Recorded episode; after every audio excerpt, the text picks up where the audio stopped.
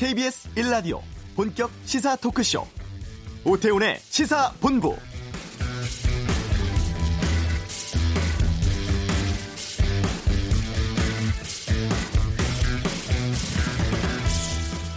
산업자본이 금융시장을 잠식하는 것을 막기 위해서 기업이 은행을 소유하지 못하도록 법적으로 막아놓은 제도를 은산분리라고 합니다.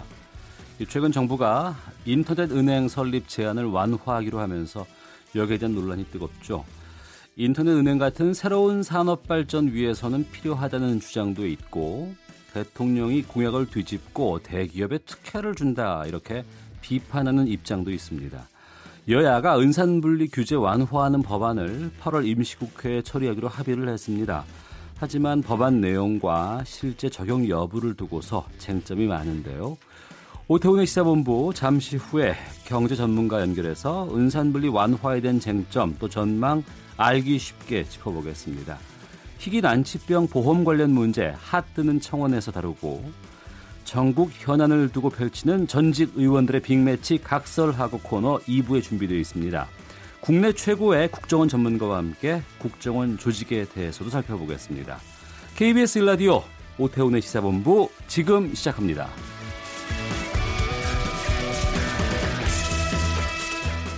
오후를 여는 당신이 꼭 알아야 할 가장 핫하고 중요한 뉴스 김기화 기자의 방금 뉴스 KBS 보도국 김기화 기자와 함께합니다. 어서 오십시오. 안녕하세요. 예. 미국이 북한에 6개월에서 8개월 내에 핵탄두 6에서 70%를 해외로 반출할 것을 제안했다. 이런 보도가 나왔는데 네. 북한이 받아들였을까요? 아니라고 합니다. 예. 그것 때문에 지금 계속 논의가 길어지고 있는 건데요. 예, 미국 측에서 비핵화 과정 개시를 위한 공식 시간표, 음. 그러니까 언제까지는 뭐 하고 언제까지는 뭐 하고 이거를 북한에 제안을 했는데 북한은 이걸 거절했다고 합니다. 미국의 매체인 복스가 보도한 건데요. 미국이 제시한 이 시간표 6개월에서 8개월 이내에 북한의 핵탄두 60에서 70%를 미국 혹은 제3국으로 반출하는 것이었다고 합니다. 네. 이렇게 하자라고 했는데 이걸 거절한 것이죠. 폼페이오 국무장관이 지난 두 달 동안 김영철 노동장 부위원장을 만나서 이거를 여러 차례 제안을 했다고 합니다. 음. 근데 매번 거절했다는 것이죠. 네. 그래서 보면 최근에 그 폼페이오 국무장관 인터뷰에서 비핵화 시간표 관련해서는 김 위원장의 의지가 중요하다 이런 멘트를 몇 번 했었는데 음. 그게 이거와 관련된 건 아니겠느냐 네. 이런 분석이 나옵니다. 예. 유엔 주재 미국 대사 니키 헤일리도 이러한 입장 밝혔다면서요. 그렇습니다. 어, 북한의 비핵화 조치와 관련해서 미국은 너무 오래 기다리지는 않을 것이라고 말했습니다. 헤일리 대사는 국제사회가 여전히 이 북한의 비핵화를 기대한다는 것을 북한이 알아야 한다라면서 우리는 어, 비핵화를 기꺼이 기다리겠지만 그렇다고 너무 오래 기다리진 않을 것이라고 말했습니다. 헤일리 대사는 또 이 북한의 실질적 비핵화 조치가 나올 때까지 아, 대북 제재는 전혀 완화되지 않을 것이라고 강조했습니다. 네. 북한은 종전 선언이 먼저다. 이거 촉구하고 있는 거 아니겠어요? 그렇습니다. 양쪽이 지금 이걸 가지고 계속 팽팽하게 줄다리기를 하고 있는 상황인데요. 북한 노동당 기관지죠. 노동신문이 아, 종전 선언을 발표해서 이 북미 간의 군사 대치 상태가 끝나면 신뢰를 조성할 수 있는 유리한 분위기가 마련될 것이다. 라면서 종전 선언 채- 채택을 계속 강조했어요. 네. 노동신문 이게 이제 오늘 나온 개인 필명의 논평인데요. 보통 이제 노동신문이 어, 피- 개인 필명으로 논설을 쓰기도 하고 음. 당의 입장을 딱 나오기도 하는데 네. 보통 이렇게 개인 필명 논평 나올 때는 약간 간보기 음. 약간 이런 느낌으로 한번 이렇게 툭 잽을 한번 날려보는 그런 느낌으로 쓰는 거거든요. 종전선언이 시대의 요구이고 한반도와 세계 평화를 위한 첫 공정이다라고 밝혔습니다.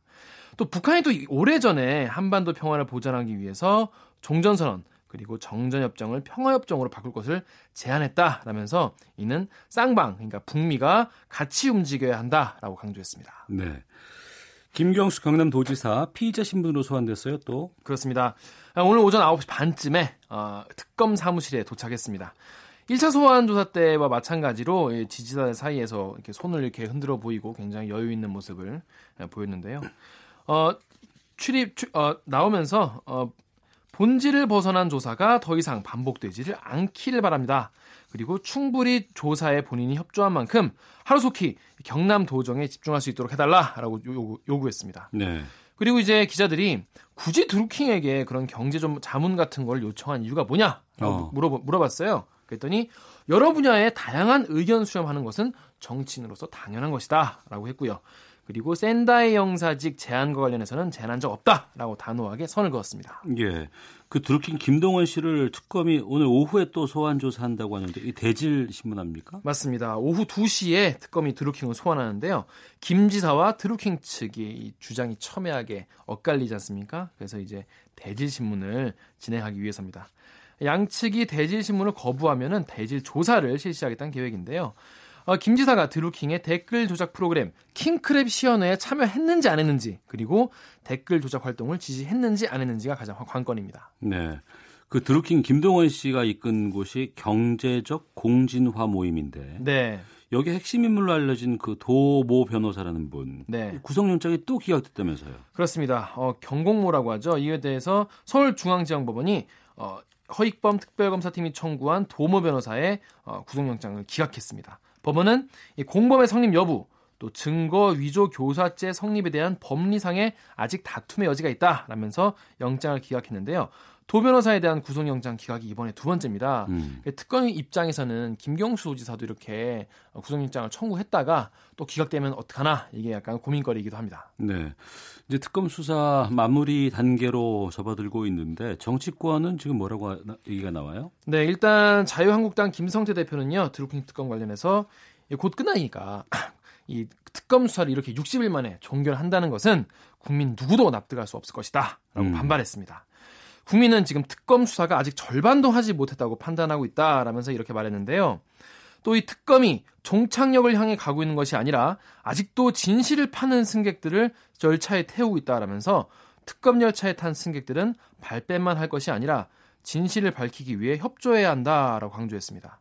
뭐 그렇게 썩 납득이 되는 비유는 아닌 것 같은데요. 네. 그러니까 계속 해야 된다는 연장을 해야 한 예, 그런 얘기인 것 같습니다. 여당은 종료 쪽이죠. 그렇습니다. 더불어민주당의 홍영표 원내대표는요.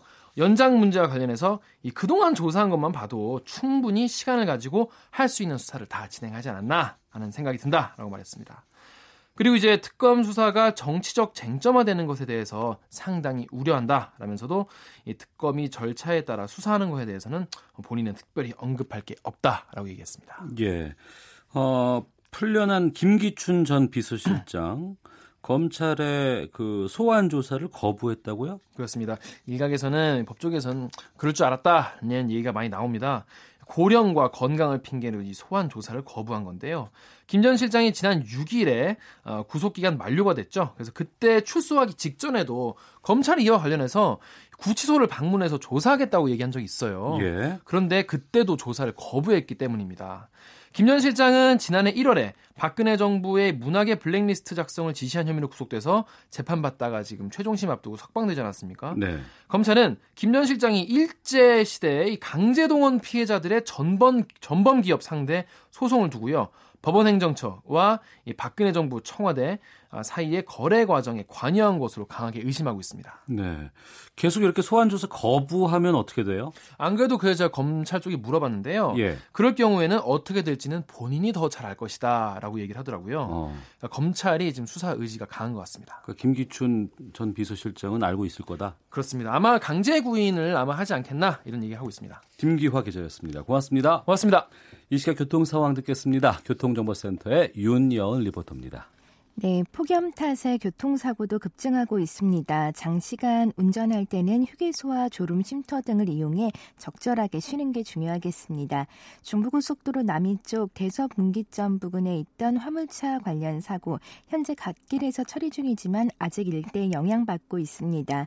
중부내륙고속도로 양평 쪽은 북상주 부근 1차로와 갓길에서 화물차 관련 사고를 처리 중이라 1km 구간에서 정체 심합니다. 작업 여파를 가장 크게 받고 있는 곳은 경부고속도로 부산 쪽인데요. 건천 휴게소 부근 작업 때문에 건천 나들목부터 6km 구간 지나기 어렵습니다. 동해고속도로 삼척 쪽 강릉 3터널에서 1터널 쪽으로 작업하느라 4km 정체입니다. 서울 양양고속도로 양양 쪽은 설악에서 가평 휴게소까지 4km 정체고요. 영동고속도로 소통은 원활합니다. KBS 교통정보센터였습니다.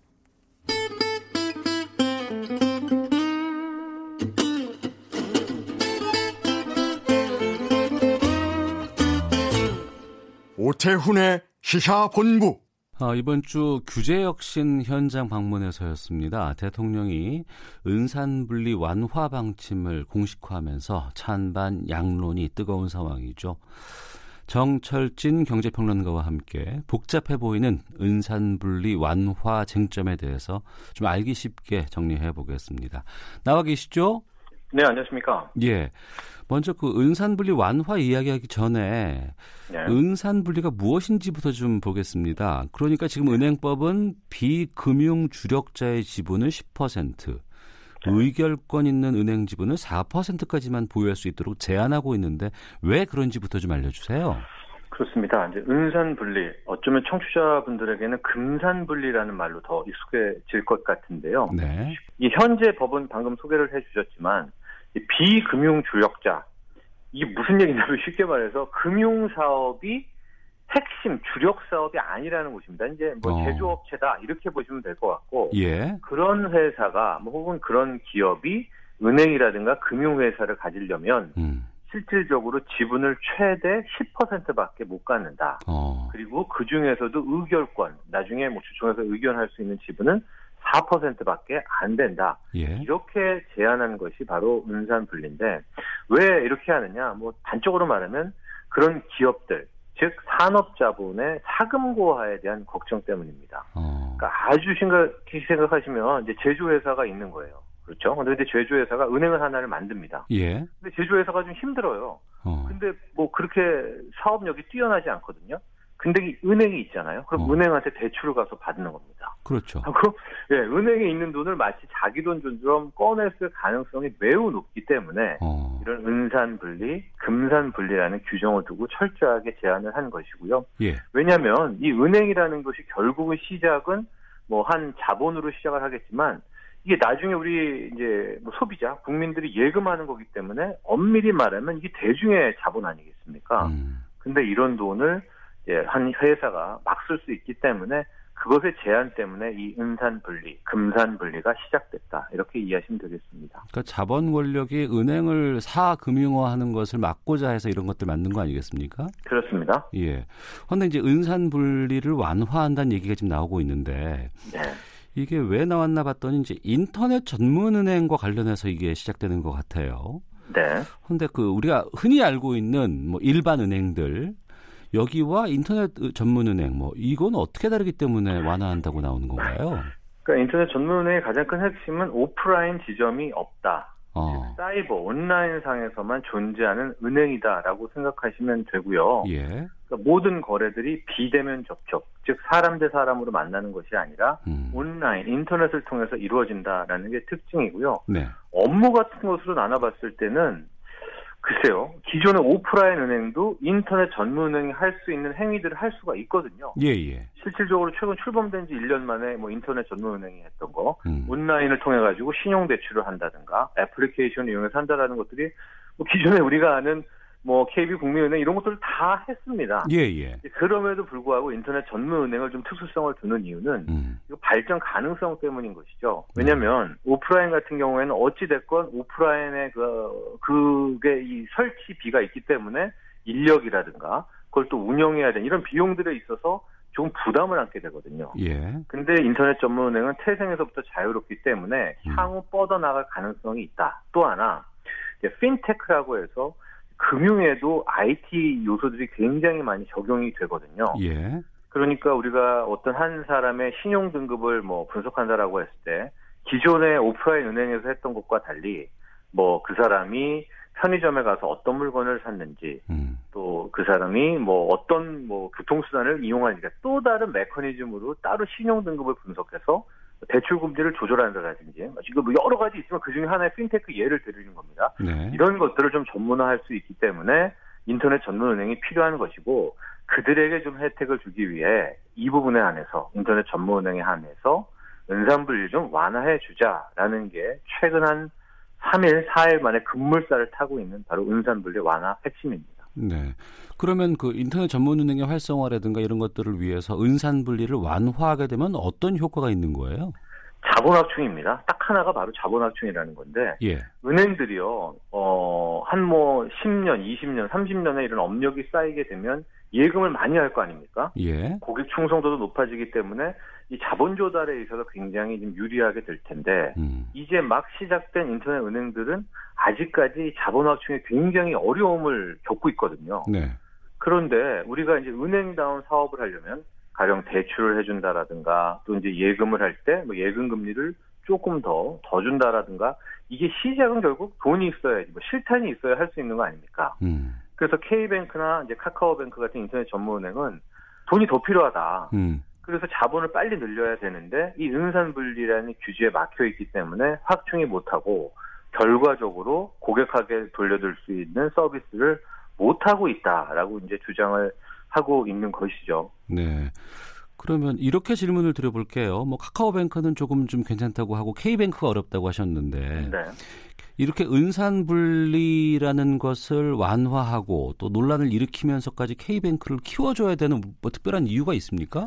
그렇습니다. 이제 바로 그런 겁니다. K뱅크나 카카오뱅크가 이제 그들에게 왜 은산 분리를 완화해 주냐?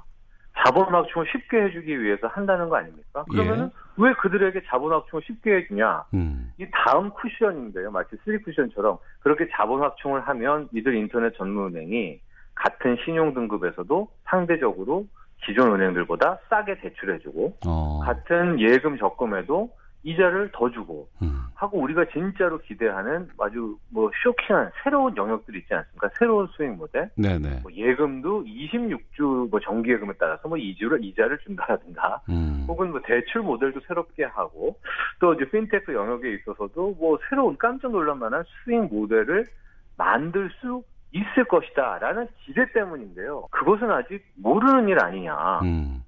그 모르는 거 아니겠습니까? 하고 실질적으로 지금 1년간의 행태를 봤더니 그 신용 대출에 있어서는 이자를 좀 싸게 해준 것 같기는 한데 그렇다고 해서 당초 목표를 했던 신용 등급 5등급, 6등급, 7등급 분들이 네. 인터넷 전문은행을 통해서 많은 혜택을 받냐?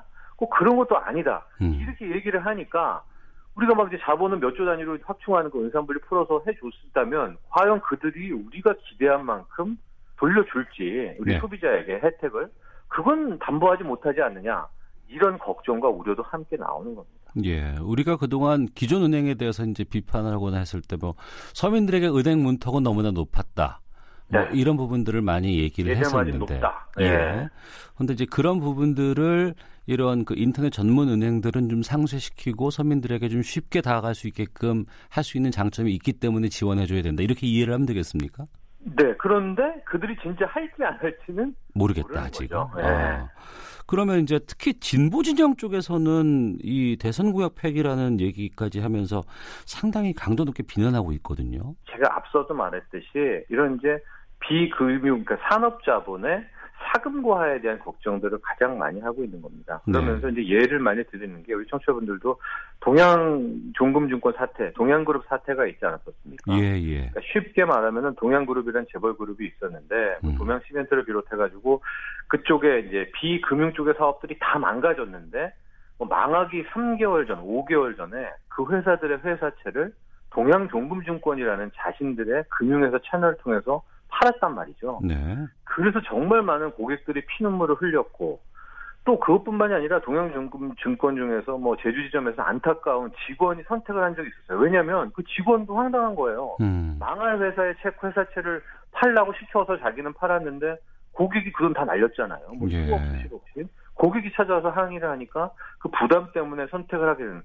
불과 몇 년 전에도 이 동양그룹 사태를 결국 동양정보증권은 이제 문을 닫았죠. 네. 이것을 봤, 봤는데 아직까지 우리나라는 재벌 그룹 체제이기 때문에 음. 특히 대기업 중심으로 성장해온 그 구조가 있기 때문에 이 틀을 바꾸지 않고 먼저 은산분리부터 풀어주게 된다면 아무리 인터넷 전문은행에 한해서 풀어준다고 하더라도 이게 마치 이 두 전선이 부다가 한 발짝 한 발짝 밀리듯이 결국은 그룹 재벌에게도 은행 사업 풀어주게 될 수밖에 없다. 그러니까 여기서 일단 자르고 네. 뭐 경실련이라든가 참여라든가 정의당은 우선은 이 재벌 그룹에 대한 개혁, 특히 우리가 그동안에 왔었던 이 재벌 중심의 이 틀부터 바꾸고 은산 분리를 완화하는 것이 순서상 많다, 맞다. 음. 이렇게 얘기하는 것입니다.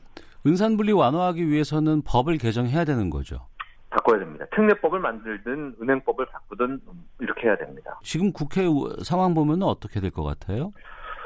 그 이제 항상 보면은 여당, 즉 더불어민주당이 강력히 반발을 해왔거든요. 은산 분리를 풀어주는 것을. 예. 근데 지금 이제 문재인 대통령의 이야기도 있었고 갑자기 이제 여당의 분위기가 바뀌어서요. 음. 제가 보기에 급물살을 탈 것 같습니다. 그래서 이런 분위기라면은 네. 여야 합의가 굉장히 쉽게 나올 텐데 어. 지금 관련한 이제 전문은행 특례법이라든가 아니면 네. 은행법을 고치는 개정안이라든가 꽤 많이 일단 나와 있거든요. 아 이미 올라온 법안이요?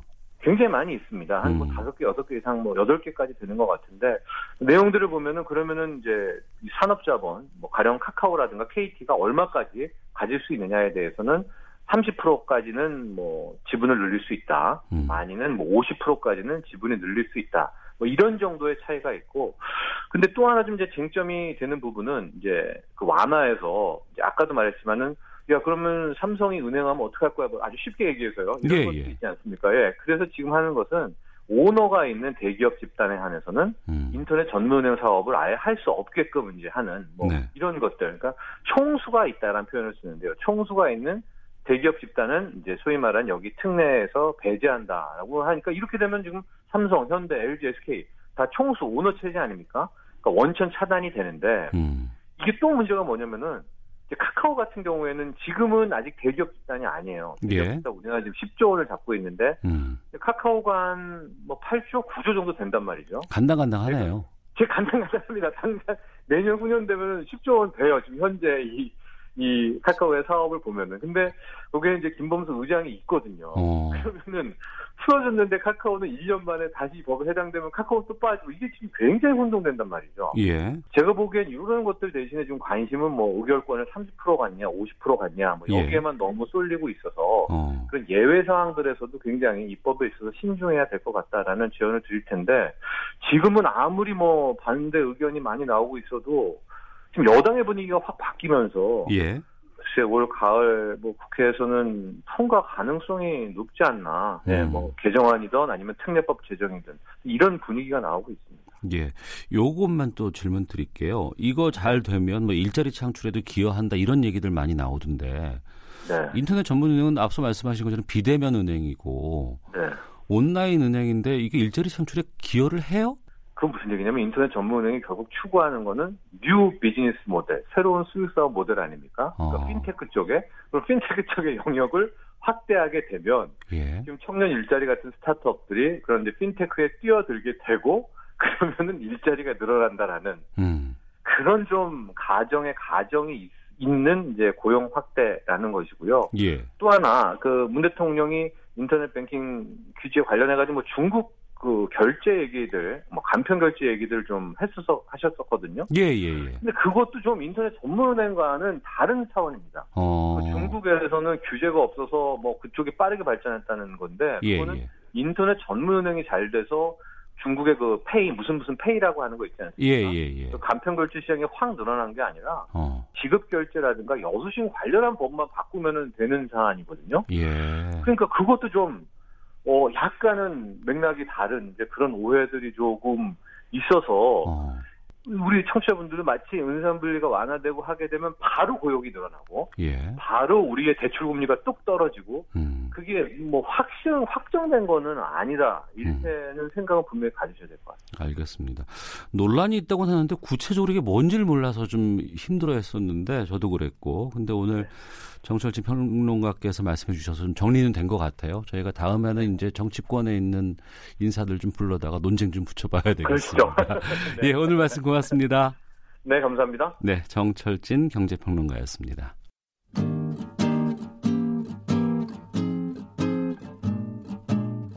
KBS 1라디오 오태훈의 시사본부 여러분의 참여로 더욱 풍성해집니다. 방송에 참여하고 싶으신 분은 문자 9730번으로 의견 보내주세요.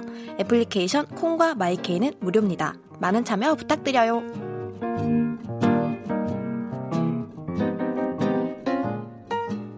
네, 오태훈의 시사본부 지금 시각 12시 44분 지나고 있습니다. 국민청원 게시판을 통해서 국민의 시각으로 한국 사회를 살펴보는 핫 뜨는 청원 시간입니다. 이 시간 김현석 기자가 맡았었는데 이번에 정치부장으로 발령이 났어요. 그래서 사람 저희가 좀 좋은 기자분을 찾다가 KBS에서 정치 외교 뭐 통일부도 있었고 북한 부장도 지내셨던 정말 민한 기자 제가 좋아하는 선배입니다. 김정환 기자와 함께 하도록 하겠습니다. 잘 부탁드리겠습니다. 네, 안녕하십니까 김정환입니다. 네, 오늘 정해주실 전해주실 청원이 난치병 보험 관련 그렇습니다. 네. 어, 제목부터 좀 알려드리면요. 예. 희귀 난치병 보험 혜택 절실합니다. 다른 병들과 똑같이 생사가 걸린 문제입니다. 근데요, 내용을 조금 알려드리겠습니다. 예. 아, 지난달 돌잔치를 한 아기와 엄마 아빠의 사연인데 아기가 장염 증세가 있어서 종합병원을 갔는데 음. 거기서 예상치 못한 심정치가 심정지가 왔다고 합니다. 그것도 아이고. 2분 30초나요. 어. 그래서 청원을 올린 시점 지난달 18일인데 그때를 기준으로 보면 어, 인공심장 임시 장치를 달고 중환자실에 있다고 합니다. 예. 그런데 짐작하시겠지만 문제는 병원 치료 비용인데요. 예. 이 병명이 특발성 확장성 심근증 좀 음. 어렵죠. 어. 이 확장성 심근증이라는 건 심장 근육에 이상이 생겨서 심장이 확장되고 기능이 저하되는 질환이라고 하는데요. 원인을 알 수 없는 경우를 특발성, 원인을 알면 속발성이라고 하는데 이 아기는 안타깝게도 특발성이라고 합니다. 어. 이 경우에는 10만 명 가운데 한 명꼴로 걸리고 특히 소아에겐 아주 드문 희귀병이라고 합니다. 문제는 아까 말씀드렸지만 비용인데 예. 인공심실 조절 장치라는 게 있습니다. 그 빌리는데 1억 원. 그리고 그 장치를 유지하는데 한 달에 천만 원이 들어간다고 합니다. 이 장치가 있어야지만 이 아기가 계속 살 수 있는 그렇습니다. 예. 그래서 이 부부 부부가 심장 재단이라는 곳을 찾아가서 어. 지원을 어. 받을 수 있는지를 또 좀 문의를 했는데 네. 부부가 이제 맞벌이인가 봅니다. 근데 예. 부부의 수입이 또 심장 재단에서 정한 그 기준보다는 넘어서 어. 지원을 받을 수가 없는 안타까운 사연인 거죠. 예. 그래서 이 부부의 이 청원의 핵심은 뭐냐면 어. 희귀하다는 이유로 건강보험에 등재가 되지 않고 있다. 음. 이 비급여 항목인 이식형 펌프를 급여 항목으로 변경 좀 해달라. 그래서 보험 자기네가 부담할 수 있는 범위에선 하겠다. 음. 이런 내용입니다. 아, 지난달 19일에 올라왔고 이달 18일까지 이제 유지가 되는데요. 오면서 보니까 11만 명 넘게 일단 청원에 참여를 하고 계셨고 답변을 좀 들으려면 20만 명이 넘어야 되니까 예. 9만 명 가량은 좀 더 참여를 해주셔야 됩니다. 음. 돌잔치를 한 아기가 희귀 난치병에 걸렸다. 이것도 참 마음 아픈 그렇죠. 일인데. 게다가 이게 건강보험 적용이 안 돼서 이게 참 어떻게 해야 될지 참 답답하네요. 그렇죠. 근데 이 희귀 난치 질환 이거 지로, 기준이 뭐예요? 네, 희귀 질환 관리법이라고 있습니다. 그 법을 보면 이 병에 걸린 환자가 2만 명이 안 되거나 음. 또 아니면 진단이 어려워서 얼마나 많은 환자가 있는지 확인이 알 수 없는 그런 질환의 경우에 희귀 질환이다 이렇게 어, 정, 어, 정의를 내리고 있고요. 예. 산정 특례 제도에 등록을 하면 어, 건강보험 본인 부담금을 10%만 부담하면 된다고는 합니다. 네. 어, 현황을 보니까 대 관련 단체에서는 한 50만 명 정도가 있는 거로 보고 있는데 음. 문제는 이게 질환 아닙니까? 예, 예. 당연히 약가, 약이 필요하겠죠. 음. 그 약제의 뒤벽 어, 급여 등재율 그러니까 그 약이 건강보험이 적용되느냐 안 되느냐 네. 그런 경우가 한 58% 정도라고 합니다. 근데 이게 전체 치료제 그러니까 모든 병에 들어가는 약의 급여 등재율 74%에 비교하면 상당히 낮기 때문에 음. 결국은 본인이 내야 되는 비용이 많다는 얘기죠. 네. 여기서 제가 우리 오태훈 앵커 질문 하나 드리겠는데 예. 우리 희귀 질환을 할때 귀자 예. 한자를 뭐를 쓸까요? 귀. 예. 귀는 귀할 귀자가 있고 예 귀할 귀자를 씁니다. 어. 아, 물론 병이 귀하다라는 뜻은 절대로 예, 아니죠. 예, 예. 그런데 여기서 생각해 보고 싶은 건 어. 우리 사회가 희귀 난치병과 싸우고 있는 환우들 얼마나 우리가 귀하게 생각하고 있느냐 이게 좀 저는 여기서 생각해 볼 포인트 같습니다. 음. 그러면 관련돼 있는 분 한 분을 연결을 해보죠. 사단법인 한국 희귀난치성 질환연합회라는 곳이 있는데 신현민 회장을 연결해 보겠습니다. 나와 계시죠? 네, 안녕하십니까? 예. 바로 질문을 좀 드리겠습니다. 네. 이 건강보험 보장성이 좀 강화돼서 이 난치성 네. 질환 환자에게 대한 지원도 확대되고 있다고 하는데 네. 어, 현실적으로 좀 체감되는 건 크지 않다면서요? 글쎄요, 그 보장성이 이제 확대되고 있기는 한데요. 네. 이게 뭐 좀 전에 말씀하신 것과 같이 건강보험이 적용되는 부분만 이제 그 지원이 되고 있고요. 음.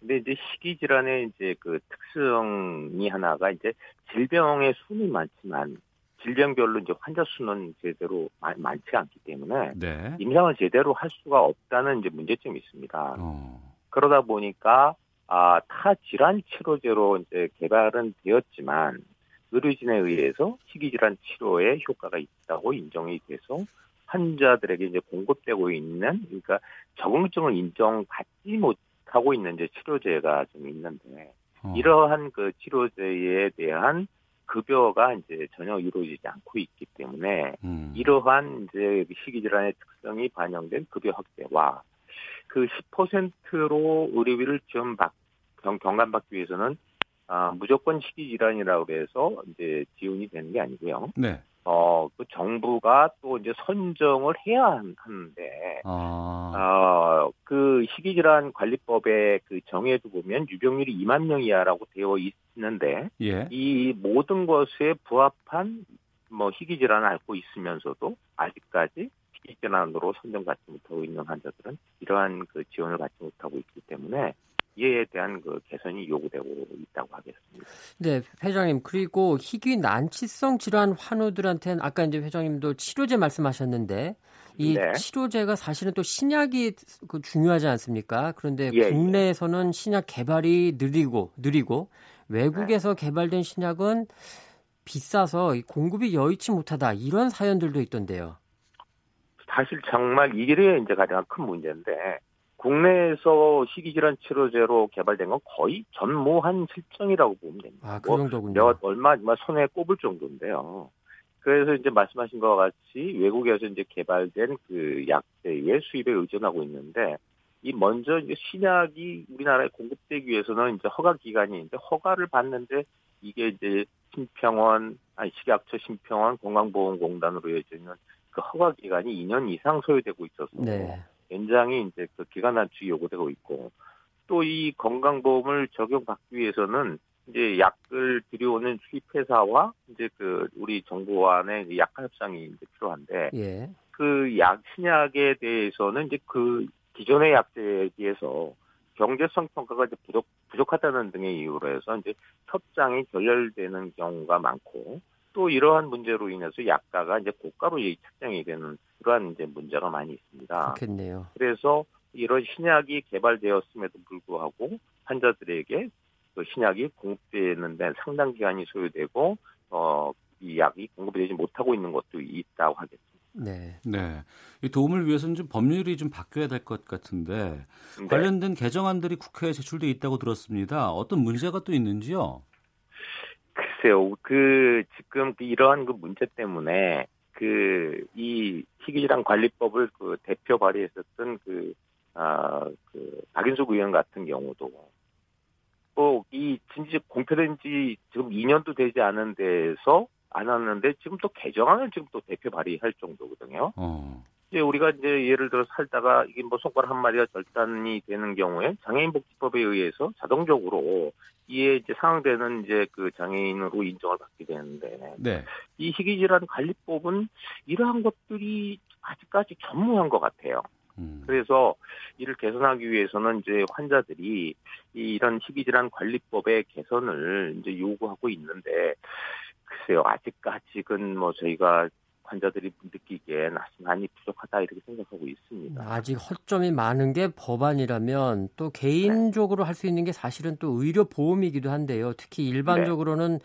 의료 실비 보험 많이 하고 있지 않습니까? 그런데 아마 네. 희귀 난치성 질환 환우들은 가입할 수 없을 것 같은데 지금 상황이 네. 어떤가요? 그 우리나라의 인구 5천만 명 중에서 의료 실비 보험에 가입된 사람이 3천만 명이 넘는다는 발표가 그렇죠. 있죠.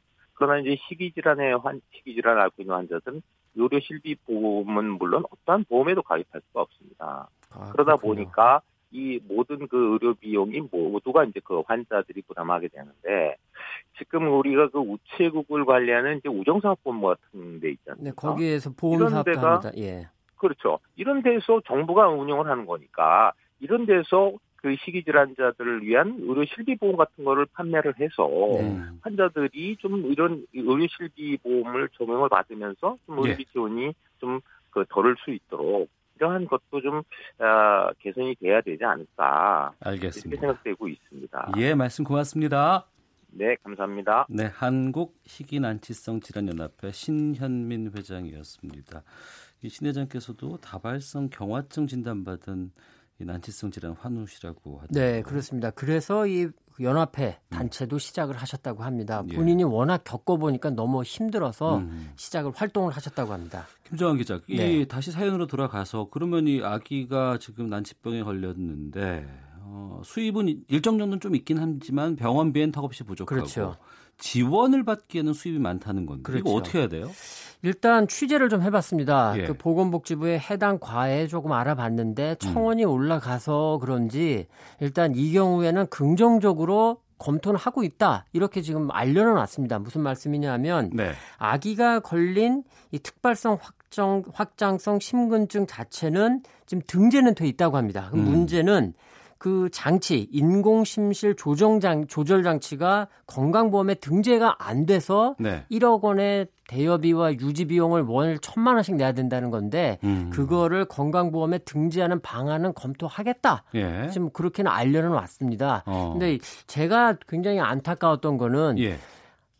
이 청원을 올리고 나서 한 달간이 다 돼가도록 이 부모들이 얼마나 애가 탔겠습니까? 음. 그러니까 이런 경우에 가족이나 환우 당사자가 현실적으로 직면했을 때, 음. 뭐 보건복지부에 바로 알릴 수 있는 통로가 소개가 된다든지 이런 예. 통로가 시스템이 갖춰져 있어야 어. 이 환우들, 가족들 고통을 조금이라도 우리가 덜어줄 수 있지 않느냐 이런 생각이 들, 들었습니다. 예. 그러니까 하루가 다르게 시간이 중요한 이런 그렇죠. 병인데 여기서 절차를 만들고 하는 이런 단계까지 다 밟아가려 그러면 너무 힘들지 않을까 싶네요. 그러니까 청원을 하고 여론을 본인들이 당사자들이 문제를 제기해야 그때서야 뒤를 돌아보는 이런 행정이 조금 아쉽다. 음. 뭐 그런 좀 소회가 느껴졌습니다. 알겠습니다. 자, 오늘은 여기까지 하겠습니다. 국민청원 게시판에서 희귀난치병 보험 혜택 절실합니다. 다른 병들과 똑같이 생사가 걸린 문제입니다. 이렇게 찾아보시면 읽어보실 수가 있겠습니다. 김정환 기자와 함께했습니다. 고맙습니다. 네, 수고하셨습니다. 네, 1부 순서는 여기서 마치고요. 2부에서는 은산분리 완화를 둘러싼 전직 의원들의 빅매치 각설하고 코너 준비되어 있습니다. 그리고 국정원 관련 판결이 최근 논란이 되고 있는데 이에 대한 국정원 전문가의 이야기도 들어보겠습니다. 뉴스 들으시고 2부에서 뵙겠습니다.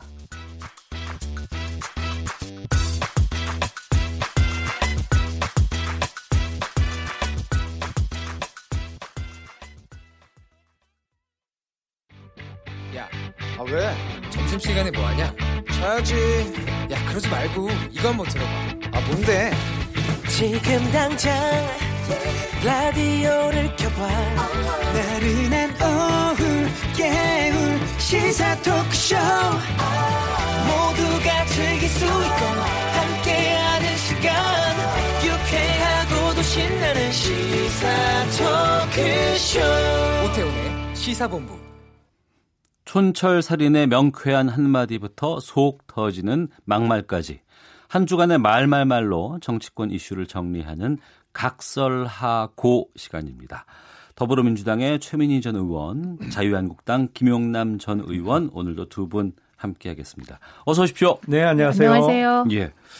엊그제까지만 해도 뭐 은산분리 한대더라 그래서 막 말이 많았는데 일정 정도 오늘부터는 좀 합의가 좀 이루어지는 모양인 것 같아요. 저희가 일부에서 이제 은산분리에 대한 개념을 좀 짚어봤습니다. 먼저 최민희 의원님. 네. 은산분리 완화에 대한 민주당의 정확한 stance가 뭐예요? 어, 정확한 stance? 지금 이제 그 카뱅하고 K뱅크. 예. 예. 카뱅은 그 카카오뱅크. 네, 네. 네. 근데 그, 그 지분 구조를 보면 어, 말하자면 IT 산업 자본이 4%까지 의결권을 가진 주식 가질 수 있고 10%까지 주식을 가질 수 있잖아요. 네. 그런데 이 운영을 해보니까 음. 어, 지금 긍정적인 것은 이 IT 전문 은행이 인터넷 은행이 어, 대출 금리를 거의 그 우리가 그 은행 예금 금리 금리 수준으로 낮추는 거죠. 그러니까 네. 이게 이제 수용자 복지가 있다는 거죠. 음. 그런데 돈이 모자라서 대출 수요는 많은데 대출을 못 해주는 상황이 발생한 거예요. 네. 그래서 이에 대한 해답을 내놔라라는 요구가 있으니 어, 지금까 아까 얘기했듯이 총 자본 비율 IT 산업이 진출할 수 있는 거 10%로 묶었는데 이거를 50% 하자는 법안이 하나 올라가 있고요. 예, 예. 그 다음에 34%로 하자는 법안이 올라가 있습니다. 예. 그래서 어, 자본 비율을 늘려서 돈을 음. 충당해주겠다 이런 취지인데 네. 어, 보도들을 다 제가 오늘 아침에 다 검색해 보니 일단 여야 간에는 34% 정도로 음. 어, 자본 비율을 늘리는 정도의 잠정적 합의를 한 것 같습니다. 그러니까 네. 그게 민주당 입장인 것 같아요. 그런데 어.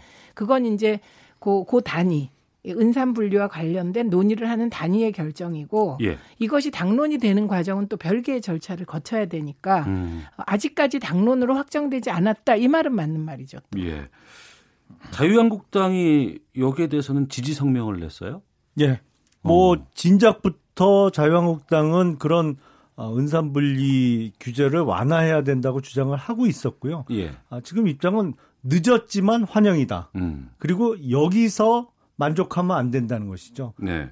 사실은 은산분리 규제 완화라고 얘기하기에는 조금 어, 어폐가 있습니다. 왜냐하면 이게 일반적인 은행에 대한 규제를 완화하는 게 아니고 음. 인터넷 전문 은행 지금은 이제 두 군데 있죠. 예, 예. 그 두 군데에 대한 아, 규제만 완화하는 거기 때문에 일반적인 음. 은산 뭐 분리를 그 완화시키는 건 아니죠. 어떻게 네. 보면 그 보통 핀테크라고 핀테크라고 얘기를 하잖아요. finance하고 예, 예. technology를 합쳐서 그러니까 인터넷을 통한 오프라인 점포가 없는 인터넷 전문 은행의 소유 지분에 대한 규제만 일부 완화하는 것이기 때문에 아 핀테크 활성화 측면이라고 볼 수도 있고요. 아, 환영하는 입장이고 앞으로 규제, 음. 금융권을 포함한 산업계 전반에 관한 규제는 계속 완화해야 된다는 것이 한국당의 일반적인 의견입니다. 그러면 자유한국당은 일반 은행에 대한 이 은산 분리 완화 정책도 같이 가야 된다? 그게 이제 뭐 다 의견이 통합된 건 아직 아닌데요. 예. 저 개인적으로는 일반 은행에 대한 어. 아, 소유 제한도 완화할 필요가 있다라고 생각을 하고 그러니까 은행의 주식을 누가 몇 퍼센트 가졌느냐가 중요한 게 아니고 사실은 예. 은산 분리를 하는 이유는 이제 산업자본, 뭐 어. 흔히 말하는 재벌이 은행을 소유하면서 그 은행 돈을 자기 쌈짓돈 쓰듯이 이렇게 예, 예. 가져다 쓸까봐 그걸 분리하는 거잖아요. 그러니까 그런데 소유를 규제할 게 아니고 은행 돈을 어떻게 운영하는지만 규제하고 감시하면 되는 것이지 지금도 음. 그 비율이 있거든요. 그러니까 예. 특수 관계인에 대한 대출 제한이 있습니다. 그래서 운용을 금융감독원 같은 데서 잘 감시하면 되는 것이지 소유를 못하게 해서 은행 자본 확충의 길을 막는 것은 문제가 있다고 알겠습니다. 저는 생각합니다. 최민희 의원님. 네. 어, 지금 이 은산분리 완화에 대해서 반대하는 입장 쪽에서는 문재 대통령이 고, 대선 공약이었다 이건 지켜야 된다는 게 네. 이제 그런 입장이고 근데 네. 민주당에서는 이게 지금 이게 한 34% 정도로 좀 어, 바꾼다는 거에는 동의가 되는 분위기라고는 하셨는데 그러니까 인터넷 전문 은행에 한해서만 하자는 게 목적인 거예요? 그렇죠. 지금 의원님이 말씀하신 건데요. 네. 이게 은산분리 완화라고 보기 어렵다고 말씀하셨잖아요. 예. 왜냐하면 예. 은산분리 완화라는 거는 오프라인 은행 말하는 거예요. 음. 오프라인 금융업에 진출할 수 있게 하는 게 그동안의 전통적인 은산분리 원칙의 핵심입니다. 네. 그런데 지금 이건 그 영역은 다 제외되고 어. 어, 인터넷 전문 은행에 하나요 어, 규제 완화를 해주겠다는 거니까. 예. 그러니까 이걸 은산분리 완화다, 공약 파기다 이렇게 몰아붙이기는 어렵죠. 음. 예, 그래서 저는 이 부분이 사실 공약에 대해서는 저는 어떻게 생각하냐면 어, 공약은 그 누구든 대통령 후보는 집권하기 전이잖아요. 그러니까 자료의 제한성이 있을 수밖에 없어서 공약을 합니다. 그러면 그 공약을 100을 했는데 그 100을 다 지킬 수 있느냐 그렇지 않잖아요. 네. 그래서 어, 공약 파기하게 되면 그 합리적인 이유를 들고 비판받을 거 비판받고 감수하면 돼요. 음. 그런데 지금 인터넷 전문 은행에 말하자면 소유 구조 바꾸는 거, 소유 구조 개정이 어, 은산분리 완화다 이렇게 연결하는 건 논리적으로 좀 확대하는 오류가 있다고 봅니다. 네. 근데 이제 인터넷 은행으로 뭐 시작을 한다고는 하지만 음. 이게 은산분리 완화가 이제 시작이 되는 거잖아요. 가다 보면은 계속 뚝이 무너지고 우리가 우려했던 부분까지도 도달하지 않을까라는 걱정들도 많이 하시던데. 근데 저는 이거는 지켜야 될 뚝이 아니고 하루 빨리 무너뜨려야 될 뚝이고 장애물이라고 생각을 합니다. 앞서 네. 말씀드린 대로 은행 또는 어떻게 운용하는지를 잘 아, 갈, 관리 감독하는 게 중요한 것이고요. 음. 그리고 우리나라 금융업이 금융업이 너무 낙후돼 있거든요. 그리고 세계 뭐 그 거대 은행하고 비교하면 우리나라 이제 큰 은행들 대표적으로 뭐 몇몇 은행들이 있지만 세계적으로 내놓으면 완전히 구멍가게 수준이에요 지금. 음. 그래서 이거를 산업 경쟁력을 키우려면 이런 규제 완화가 따를 수밖에 없고 왜 우리 속담에 구덕이 무서워서 장못못 담그냐라는 말이 있잖아요. 네. 그러니까 마치 재벌이 은행을 자기 쌈짓돈, 은행 돈을 쌈짓돈처럼 쓸까봐 규제를 계속 완화한다. 음. 그게 되지도 않고요. 그러니까 네. 운영만 잘 감독하면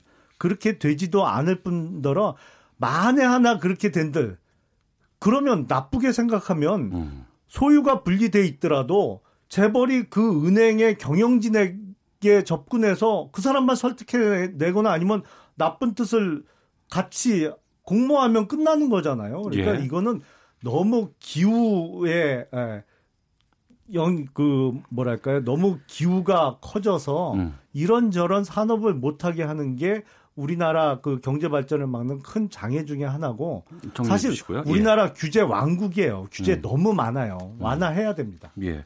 근데 이제 그 문재인 대통령 지지층 쪽에서 좀 반발이 좀 많이 있는 것 같고 거기에 대한 걱정뿐만 아니라 뭐 민심 이탈 뭐 이런 얘기들도 좀 나오거든요. 네. 우려가 없을까요? 우려가 있죠. 그리고 네. 정의당이 이 문제를 가지고 총 공세를 하는 것도 다 정치적으로 이유가 있다고 생각합니다. 그런데 그런 정치적인 해석보다는 저는 인터넷 전문 은행을 어디까지 키울 것인가, 음. 이 인터넷 전문 은행의 순기능은 무엇인가, 네. 아까 제가 잠시 말씀드렸듯이 인터넷 전문 은행의 순 기능은 어, 당장의 은행의 대출 이자와 금리, 그 예금 금리가 같아졌다는 거예요. 이거 수용자 복지에서 일 진전한 거거든요. 네. 그리고 그동안에 금융처럼 독점된 분야가 없었잖아요. 음. 그 독점이 일부 깨지기 시작할 수 있는 겁니다. 네. 인터넷 전문 은행으로. 그러면 이것서 굉장한 순기능입니다. 그 다음에 그 우리가 그 규제가 많다는 게 있는데 공인인증서를 꼭 써야만 은행에서 뭔가 지금도 인터넷 뱅킹 할 수 있잖아요. 음. 그런데 그 시스템이 없어지면 수용자 편의성도 높아지는 거죠. 예. 예. 그런데 요거 말고 저는 아까 말씀하셨듯이 대출을 투명화하고 어, 지금은 사실 대출도 다 투명화되어 있습니다. 근데 이건 불신이 남아 있어서 그 음. 불신의 장벽을 넘는 문제인 것 같고요.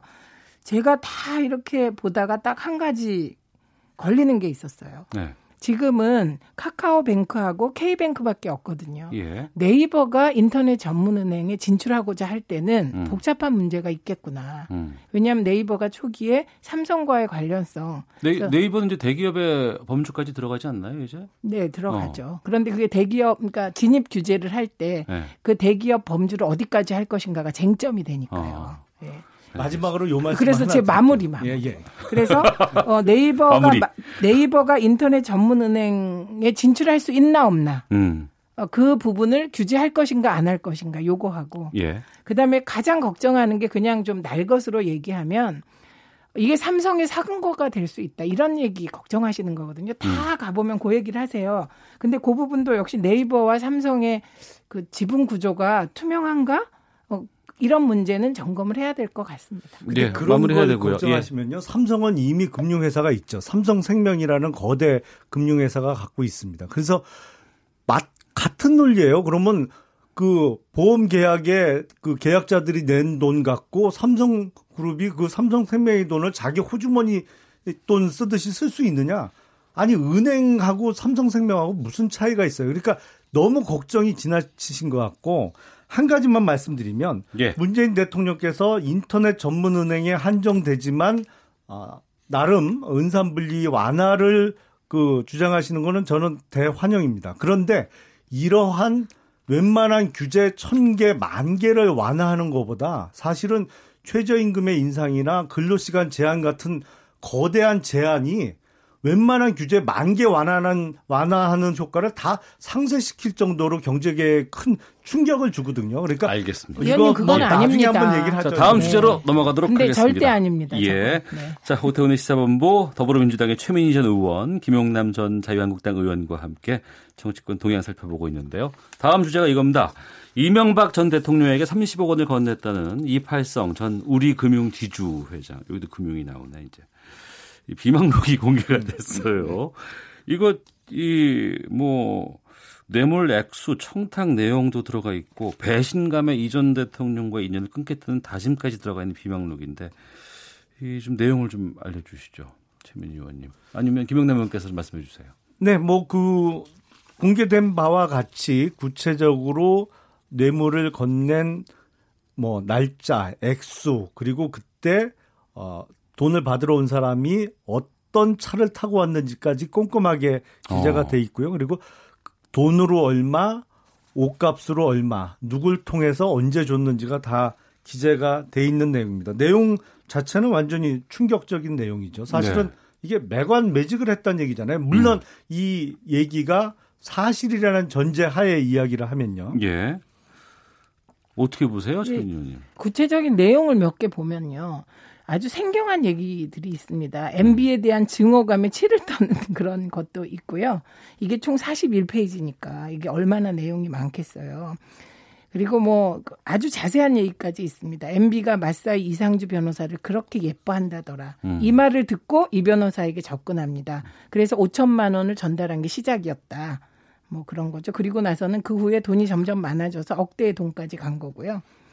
그다음에 MB를 직접 만났다는 얘기까지 있습니다. 네. 네, MB를 직접 만났고 어, 자네 문제는 좀 기다려봐 이렇게 얘기했다는 거죠. 그래서 초조해서 여기저기 찾아다녔다. 그리고는 아 매일 피곤한 하루 나는 되는 게 없어. 음. 예, 이런 식의 얘기를 하다가 감정이 다 들어간 내용들이 예, 그 예. 비망록 안에 들어가 있어요. 예, 다 들어가 있고 옷값만 얼마냐. 어. 어, 내가 30억을 지원했다. 증오감이 솟아난다. MB와 인연 끊고 다시 세상살이 시작해야 하는지 괴롭다. 최소한 고맙다는 인사는 해야 되는 거 아니냐. 화가 난다. 먹튀를 당해보지 아니하고선 나올 수 없는 이런 표현들이 다 나왔습니다. 거의 성우처럼 지금 연기를 성, 지금 어저 성우 같아요.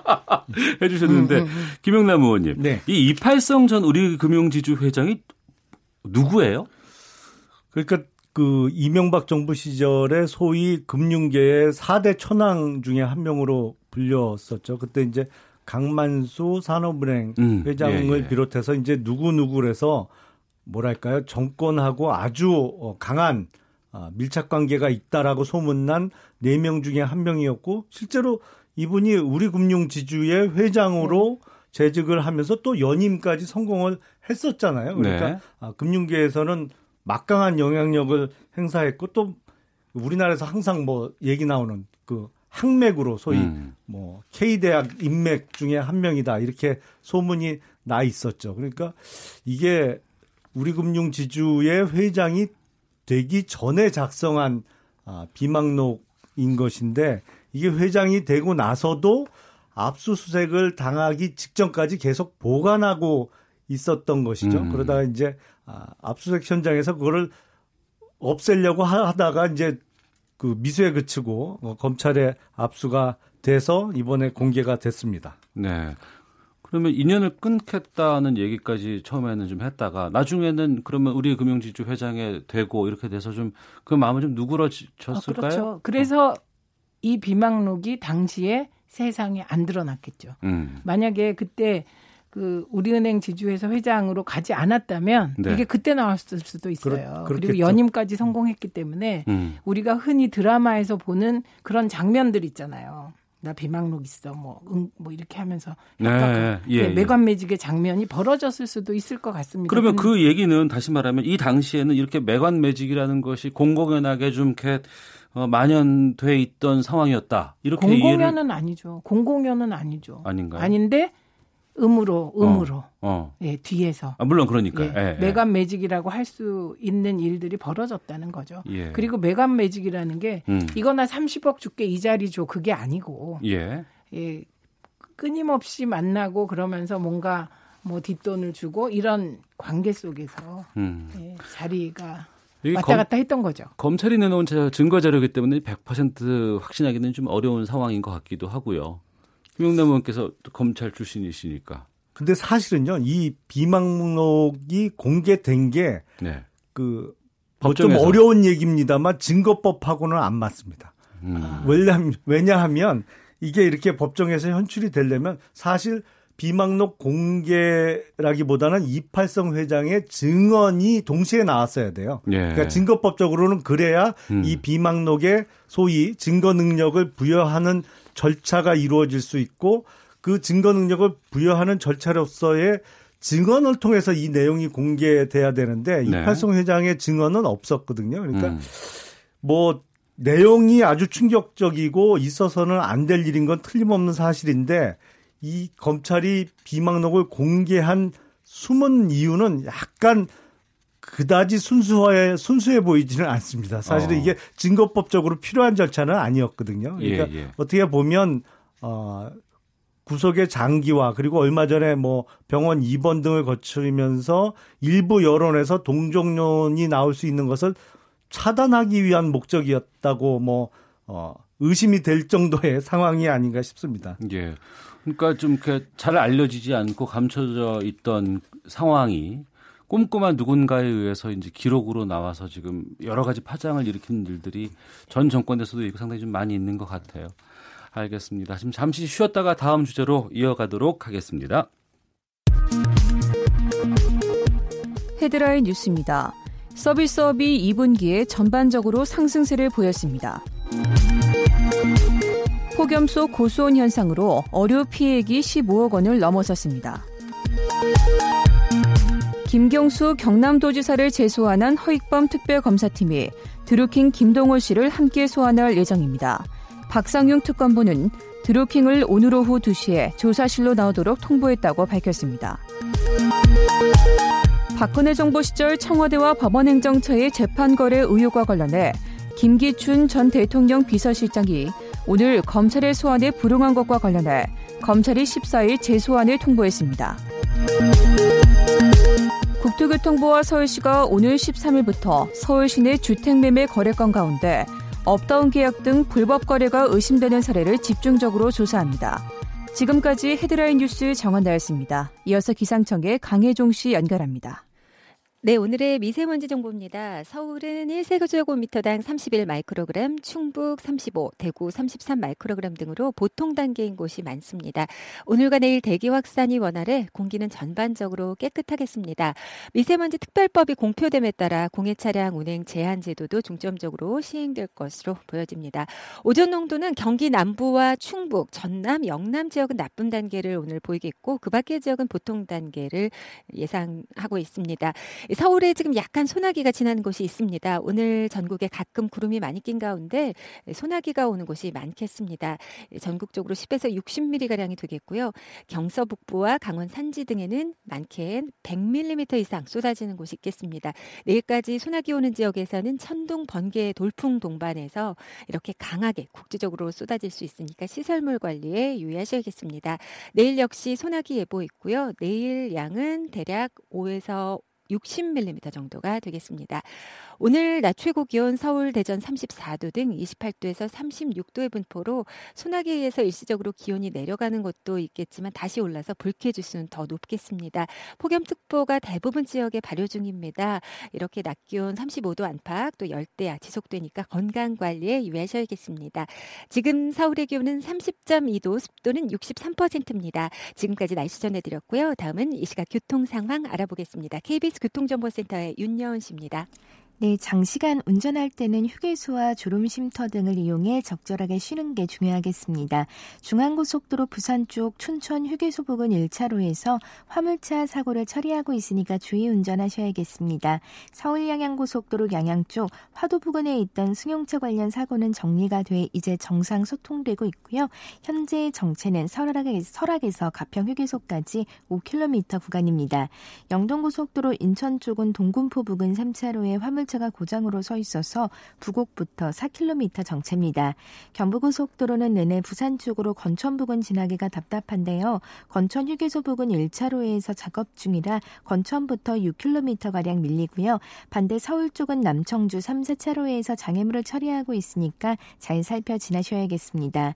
중부내륙고속도로는 양평 쪽으로 북상주 부근 작업 때문에 1km 정체입니다.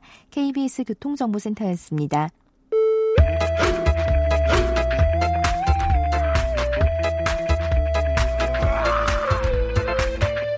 오태우래 시사 본부 더불어민주당의 최민희 전 의원, 자유한국당의 김용남 전 의원 두 분과 함께 어, 주간 정치권 살펴보고 있습니다.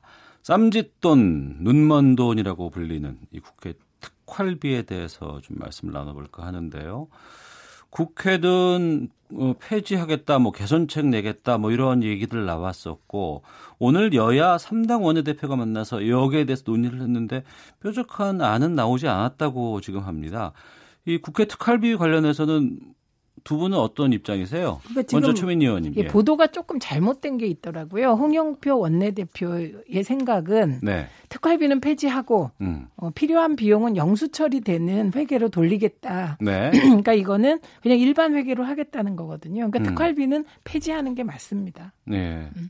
김영남 의원님. 저도 제가 특활비를 받아본 적은 없지만 음. 옆에서 이제 보면 그 특활비가 가장 많이 받는 사람이 여당 원내대표거든요. 거기가 네. 특활비가 제일 많습니다. 근데 특별히 특활비로 처리해야 될 이유가 별로 없어요. 그냥 음. 일반 회계로 처리하고 영수증 첨부해도 대부분 되는 겁니다. 근데 관행적으로 제가 알기로 국회에 특활비가 1년에 한 80억 정도 돼요. 음. 그거를 이제 국회의장이 좀 쓰고 원내대표 각 상임위의 위원장들이 이제 나눠 갖는 구조인데 네.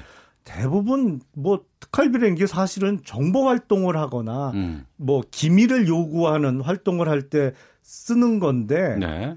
국회의원들이 그렇게 기밀 활동을 할 게 없거든요. 음. 어, 얼굴 비추면 다 아는데 누구 어디 가, 왔다 갔는지 그 특활비는 없애는 게 맞지 않나 싶습니다. 특별히 필요가 없어요. 예, 같은 의견이신데요. 네. 그러니까 이제 특활비는 없애고 대신에 활동비를 영수증 처리해서 투명하게 해라 네. 이런 입장이신 것 같고. 국민 정서는 좀 다른 것 같아요. 그냥 뭐 특활비 자체는 아예 없애고 굳이 뭐 국회의원들이 그렇게까지 뭐 해야 되나 뭐 이런 얘기들도 있다는 것 같기도 하는데. 근데 이거는 김용남 전 의원님이나 저나 음. 특활비를 그 묵태기로 안 받아본 사람들이라 이렇게 그냥 쿨을 그냥 쿨 아, 받아보신 분들한테 예, 이거를 예 쿨. 아, 그래, 예, 이럴 그러네요. 수 있는 것 같고요. 예, 예. 그래서 특활비라는 말 자체가 음. 사실은 어폐가 있습니다. 네, 네. 그러니까 영수증 처리를 하면 특활비가 아니잖아요. 그렇죠. 그리고 특수활동비라는 게 음. 있을 필요가 없습니다. 이 말 자체가 구시대의 산물입니다. 그런데 예. 이제 국회의원들 말 따로 행동 따로 한다 뭐 이런 얘기가 나오는 게 있어요. 뭐냐면 이 특활비 사용 내역을 공개하라는 법원 판결이 나왔는데 이거 불복하고 이제 국회 쪽에서 항소장 제출했다는데 여기에서 이제 우리가 화가 나는 거거든요. 근데 개념적으로 네. 특활비면 그 사용 내역을 다 공개할 수 없는 거죠, 사실은. 그래서 특활비다. 그래서 특활비인 거죠. 어. 그러니까 이게 모순되는 거죠. 특활비라는 개념 자체는 네. 그 사용 내역을 일반적으로 공개하지 말라는 의미로 특활비를 두고 음. 그걸 사용하도록 하는 건데 그게 이제 뭐 불법은 아니고 우리 회계에서도 다 인정해 주는 거니까요. 네. 근데 문제는 특활비가 필요 없는데 특활비를 받아서 쓴, 썼으니까 공개해라. 음. 글쎄 누구 말이 맞는지는 잘 모르겠는데 특활비라는 개념 자체하고 일반 공개하고는 개념적으로 안 맞는 건 맞습니다. 상충되는 건. 네. 최빈 의원님, 그 일각에서는 20대 특활비를 사용한 사람들이 지금 현재 국회의원들이다. 그래서 이제 좀 논란 커질까봐 우려해서 시간 끌리하고 있다 이런 지적도 나오거든요. 근데 그 특활비라는 게요. 쓰는 거를 생각해 보면 어디에 쓸까를 생각해 보면 음. 공개 못할 이유가 있을까 이런 네. 생각이 드는데 우리가 추정할 수 있는 특활비 사용 내역이 어떤 거냐면요. 네. 어, 원내대표의 경우는 모든 여야 의원들의 경조사에 가야 되겠죠. 음. 예. 그런 그 경조사비를 특활비에서 썼을 것 같아요. 예. 근데 그건 원내대표가 아니면 다 갈 필요는 없는 거잖아요. 저희가 특활비 많이 써보신 분들 따로 저희가 불러다가 나중에 다시 좀 말씀을 나눠야지 네, 안될것 아, 네, 같아요. 저희는 좀 자격이 네. 없는 것 같아요. 그 당내 받아보지 못해서 특활비를. 아니, 아니, 제가 죄송합니다. 예. 당내 문제 하나씩 좀 질문 드리고 마무리를 짓겠습니다. 네. 먼저 최민희 의원님께 드릴게요. 네, 네. 어, 지금 민주당 전당대회 중반으로 접어들고 있고 또 이해찬 네. 후보에 대해서 여러 가지 얘기 나오는데 이해찬 후보가 어, 문재인 대통령을 문실장이라고 발언을 하셨다고 해요. 이거 어떻게 보셨어요? 과거의 직함을 부른 건데요. 음. 네. 그런데 그러니까, 그건 네. 일부에서는 아무리 그래도 그렇지 지금 대통령인데 뭐 이런 얘기도 나오는 것 같고 그쪽에서 그 일부 우리 이렇게도 얘기하는데 우리인이 하고 싶은 말 다 해. 이렇게도 아, 아. 말하고 아, 네, 어, 대통령님을 음. 어, 문프 음, 어, 음. 예, 프렌드로 이렇게 부르기도 하고. 예. 예 그런 분위기에서 음. 얘기하신 거 그만큼 친근감의 표현인데. 친, 친근감의 표현이다. 네, 문재인 대통령님과 음. 어, 이해찬 후보님은 어, 뭐. 그 지난 30여 년간 동지로서 그리고 친구로서 어, 정치적 동반자로서 네. 굉장히 가까운 사이이십니다. 그런데 그 저는 이제 일단 당대표 후보님들이 전부 문재인 대통령님과의 친분을 강조하는 건 뭐 뿌듯한 일입니다. 음. 대통령님의 인기가 그만큼 당원 지지 사이에 높다는 거잖아요. 근데 이제는 조금 가치 중심의 음. 당을 어떻게 이끌어 갈까. 뭐 그런 쪽에 논쟁이 되면 더 좋을 것 같아요. 알겠습니다. 김영남 의원님. 네. 김병준 비대위원장 이제 온 지 한 3주 정도 된 것 같아요. 네, 얼마 안 됐죠. 예, 예. 근데 3주 동안 지금 보니까 당의 지지율은 좀 변함이 없는 것 같고. 네. 정작 본인이 대권 도전 활동을 하고 있더라. 뭐 그렇게 보인다더라라는 얘기가 나와요. 그 이유 중에 가장 큰 이유는 일단 자유한국당이 지금 마땅한 차기 대권 주자가 없는 게 가장 큰 이유일 겁니다. 어. 그러다 보니까 이제 대권 도전설이 나오는 것이고 네. 두 번째는 어느 회사고 조직이고 가장 강력한 라이벌이 누구라고 생각을 하세요? 글쎄요. 전임자예요, 바로. 음? 아. 바로 직전에 자기 자리에 있던 사람하고 비교가 많이 되거든요. 그러니까 무슨 그렇죠. 예, 회사에서도 실적이 됐던 방송사 같으면 뭐 시청률 비교도 전임자가 할 땐 몇 프로, 지금은 예, 예. 몇 프로 이렇게 비교하잖아요. 근데 김병준 위원장은 전임자 복을 타고 났어요. 음. 왜냐하면 그럴 수밖에 없어요. 이게 그냥 보통만 해도 막 잘한다고 박수 받을 수 없, 받을 수밖에 없는 상황이기 때문에 예. 앞으로의 평가가 좋아질 수밖에 없는 거고 좋은 평가를 받다 보면 네. 자연스럽게 대권 도전설도 나올 수밖에 없는 상황이라 아. 이런 얘기가 자꾸 나오는 것이 아닌가 싶습니다. 알겠습니다. 우리가 자유한국당은 김병준 네. 비대위원장 업어드려야 돼요. 자유한국당 비난이 지금 사라지고 초점이 김병준 위원장의 행보에 모아졌잖아요. 어. 보통만 하면 박수 받아요. 지금은. 자, 한 주간의 정치권 이슈 짚어보는 각설하고 더불어민주당의 최민희 전 의원, 자유한국당의 김용남 전 의원 두 분과 함께 풀어봤습니다. 두 분 오늘 말씀 고맙습니다. 네, 고맙습니다. 감사합니다.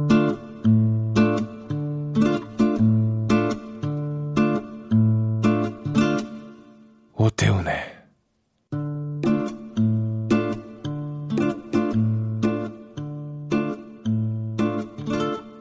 시사본부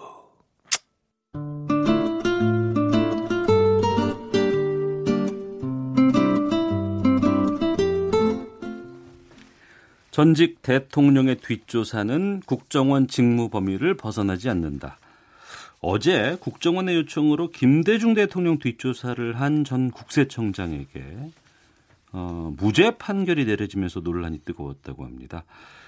국정원 전문 기자로 통하시는 분입니다. 최근 영화라든가 책으로 동시에 공개된 공작의 원작자이시고 UPI 뉴스 통일 외교 에디터 겸 선임 기자이신 김당 기자와 함께 국가정보원에 대한 이야기 나눠보겠습니다. 어서 오십시오. 네, 반갑습니다. 네, 반갑습니다. 저도. 어, 자칭 타칭 국내 최고의 국정원 전문가로 유명하신 것으로 알고 있습니다. 어, 어쩌다 보니까 제가 국정원 관련해서 책을 한 두 권 썼고요. 예. 어, 이제 공작이란 또 내용을 가지고 음. 그것도 두 권짜리입니다. 그래서 책을 한 네 권 쓰다 보니까 네. 예, 그렇게 좀 불리고 있는 것 같습니다. 왜 국정원에 이렇게 관심을 많이 갖게 되셨어요? 어, 우연한 기회였는데요. 93, 4년 이 무렵인데 그 당시는 안기부 시절이죠. 예, 예. 그때 예. 제가 당시 시사저널 기자를 하면서 음. 인권운동 사랑방이라는 그 인권단체 운영위원으로 참여를 하고 있었어요. 예. 그래서 그때 인권운동 사랑방하고 같이 공조를 해가지고 음. 당시 남매 간첩 사건이라고 있었습니다. 예, 예. 김삼석, 김은주 그 음. 남매 간첩 사건을 저희가 같이 취재를 했어요. 공동으로 해가지고 그때만 해도 지금은 그게 불법인데 그 차적 조회 같은 게 가능했거든요. 그래서 저희가 국정원 그 안기부 수사관의 차를 우리가 어. 차적 조회를 해가지고 확인을 했습니다. 예, 그래가지고 예. 그래가지고 이제 그 뿌락치 공작, 음. 백흥용 당시 베이노라는 두 가지 이름을 사용했는데 네, 그런 사건을 추적하고 하면서 이제 국정원에 대해서 관심을 갖게 됐죠. 네. 어제였습니다. 그 원세훈 군전 국정원장의 사주를 받고 김대중 전 대통령의 해외 비자금이 있는지를 추적한 이현동 전 국세청장에게 법원이 무죄를 선고했는데 여기서 정치적인 의도는 있을 수 있다. 근데 어, 아, 정치적인 의도가 있었다.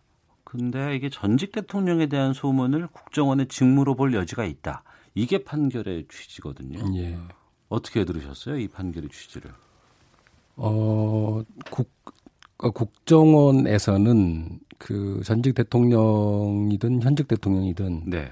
어, 어떤 정보가 있으면 거기에 대해서 정보를 탐문하고 또 그걸 저기에 사실인지 확인하는 것은 뭐 당연한 저는 의무라고 보거든요. 음. 근데 이제 그게 어떤 정치적인 우도나 네. 또는 이제 불법적인 방법으로 그 업무를 수행한다면 그건 이제 당연히 문제가 되겠죠. 불법적으로 네. 업무를 수행한다는 게 어떤 의미일까요?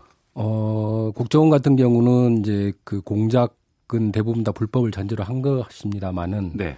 내부에서는 이게 인가냐 혹은 비인가냐 분류가 되거든요. 어. 인가 공작이냐 아니면 비인가 공작이냐. 예. 근데 인가 공작인 경우에는 특히 이제 대외적으로 음. 이를테면 뭐 인도네시아 대, 그 특사단이 왔다. 네. 이럴 때 그걸 그 특사단이 어떤 우드를 갖고 있는지 확인하기 위해서 그 호텔에 뭐, 몰래 들어갔다가 예, 걸린 적도 절도 미수로 이제 걸렸죠. 그래서 예, 예. 그 모든 국정원의 공작은 이제 실패하면 드러, 이제 실패한 공작은 드러나지만은 성공한 어. 공작은 드러나지 않는다. 그래서 아. 자기들은 이제 성공한 공작도 많다라고 예. 얘기를 하는 거죠. 예. 근데 그게 이제 인가냐 비인가냐가 중요하거든요. 근데 비인가 공작의 경우에는 당연히 그 내부적으로도 음. 용인이 안 되는 거죠. 아, 예. 예. 근데 이제 이 부분이 저는 궁금하던데 원세훈 국정원장이 국세청장에게 일을 시키고 이걸 해요? 이런 관계가 됩니까? 어, 지금 직급상으로는 이제 원장은 장관급이죠. 네. 그다음에 국세청장은 외청장이기 때문에 네. 차관과 장관의 한 중간급 정도인데요.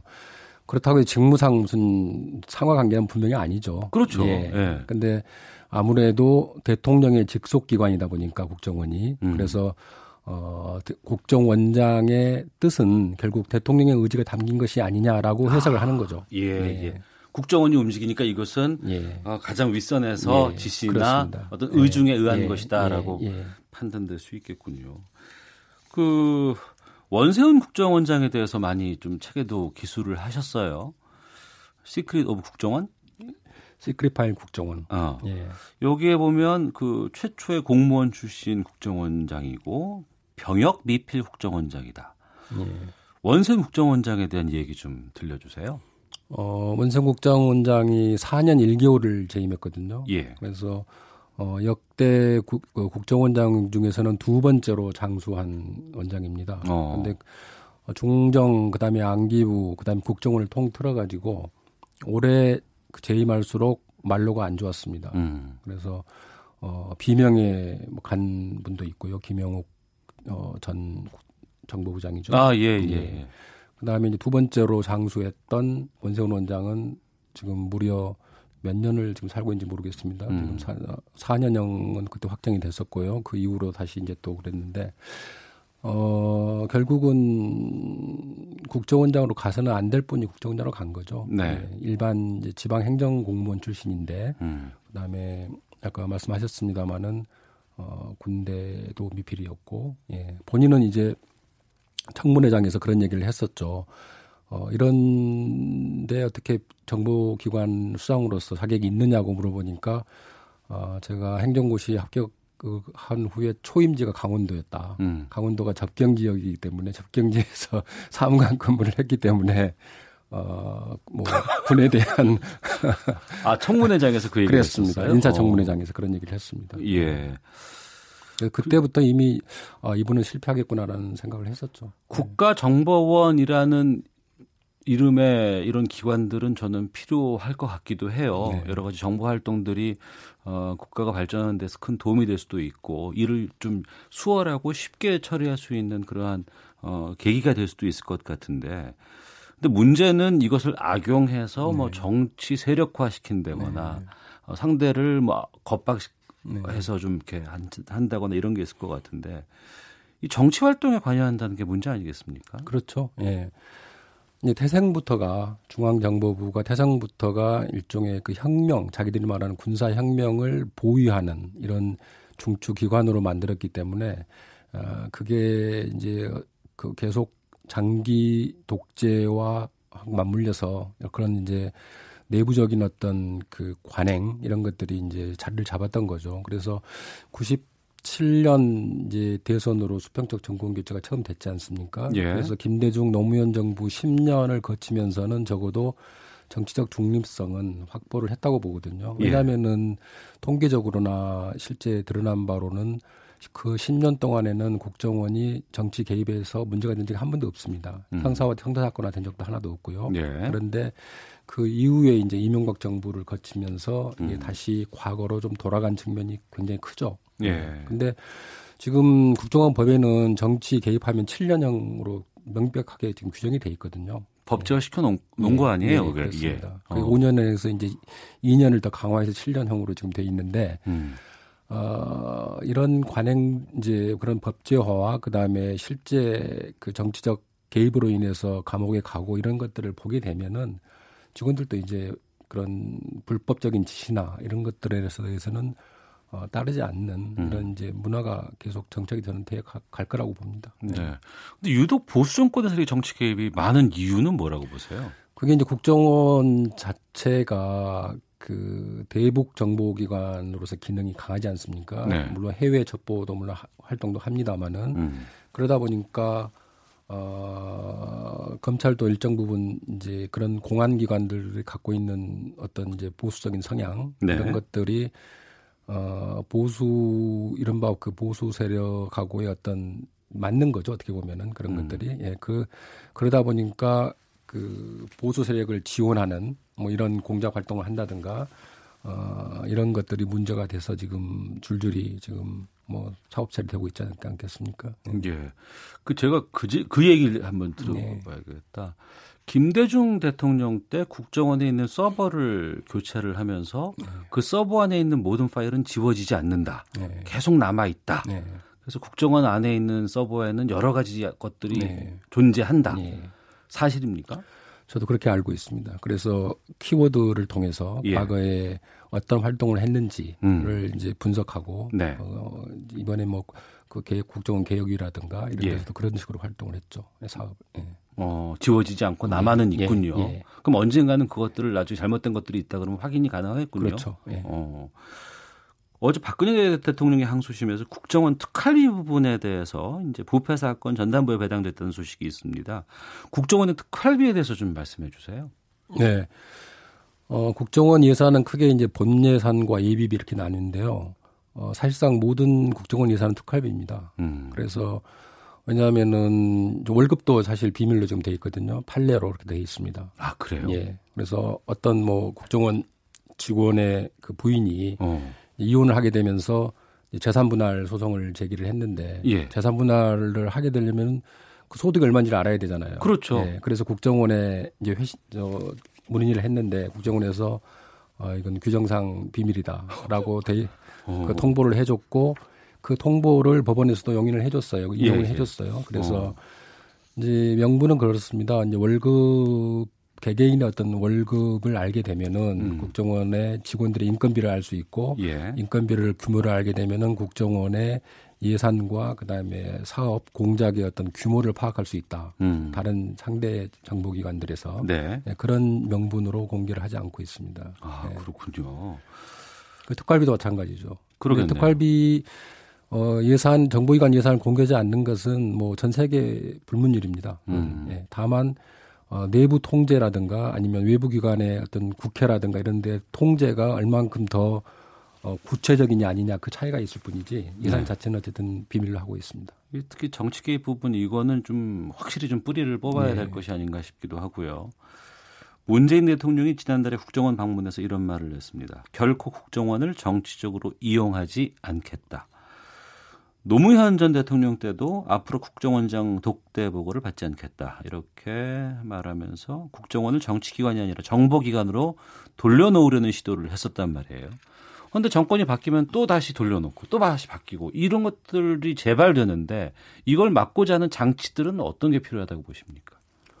어, 그동안 국회에서 몇 번의 법 개정이 있었거든요. 예. 근데 이제 아직까지 안 되고 있는 것은 이제 뭐 어, 이건 제 개인적인 생각입니다만은 물론 어, 원장의 어떤 그 인준 청문회 음. 지금은 인준 청문회는 아니지 않습니까? 예, 예. 근데 어, 인준 청문회 그다음에 임기제 음. 지금 이제 이른바 4대 과거의 4대 권력 기관이라고 얘기하는 검경 국국 그러니까 검찰과 경찰, 국세청 그다음에 국정원 네. 네 기관인데 다른 기관들은 다 임기제가 적용이 지금 되고 있거든요. 예, 검찰총장도 예, 예. 그렇고 그래서 어, 물론 대통령 직속 기관이라는 것 때문에 지금 그, 그러긴 하는데, 음. 그, 어쨌든 법률안을 개정을 통해서 네. 국정원을 네. 계획을 해야 되기 때문에, 어, 그런 걸 감안하게 되면은, 하려면은 그 임기제도 도입이 좀 필요하지 않나 싶고요. 네. 그 다음에 어느 정도의 지금 그 불법적인 지시에 대한 그 내부의 어떤 불이행, 음. 지시에 대한 거부 이런 것들을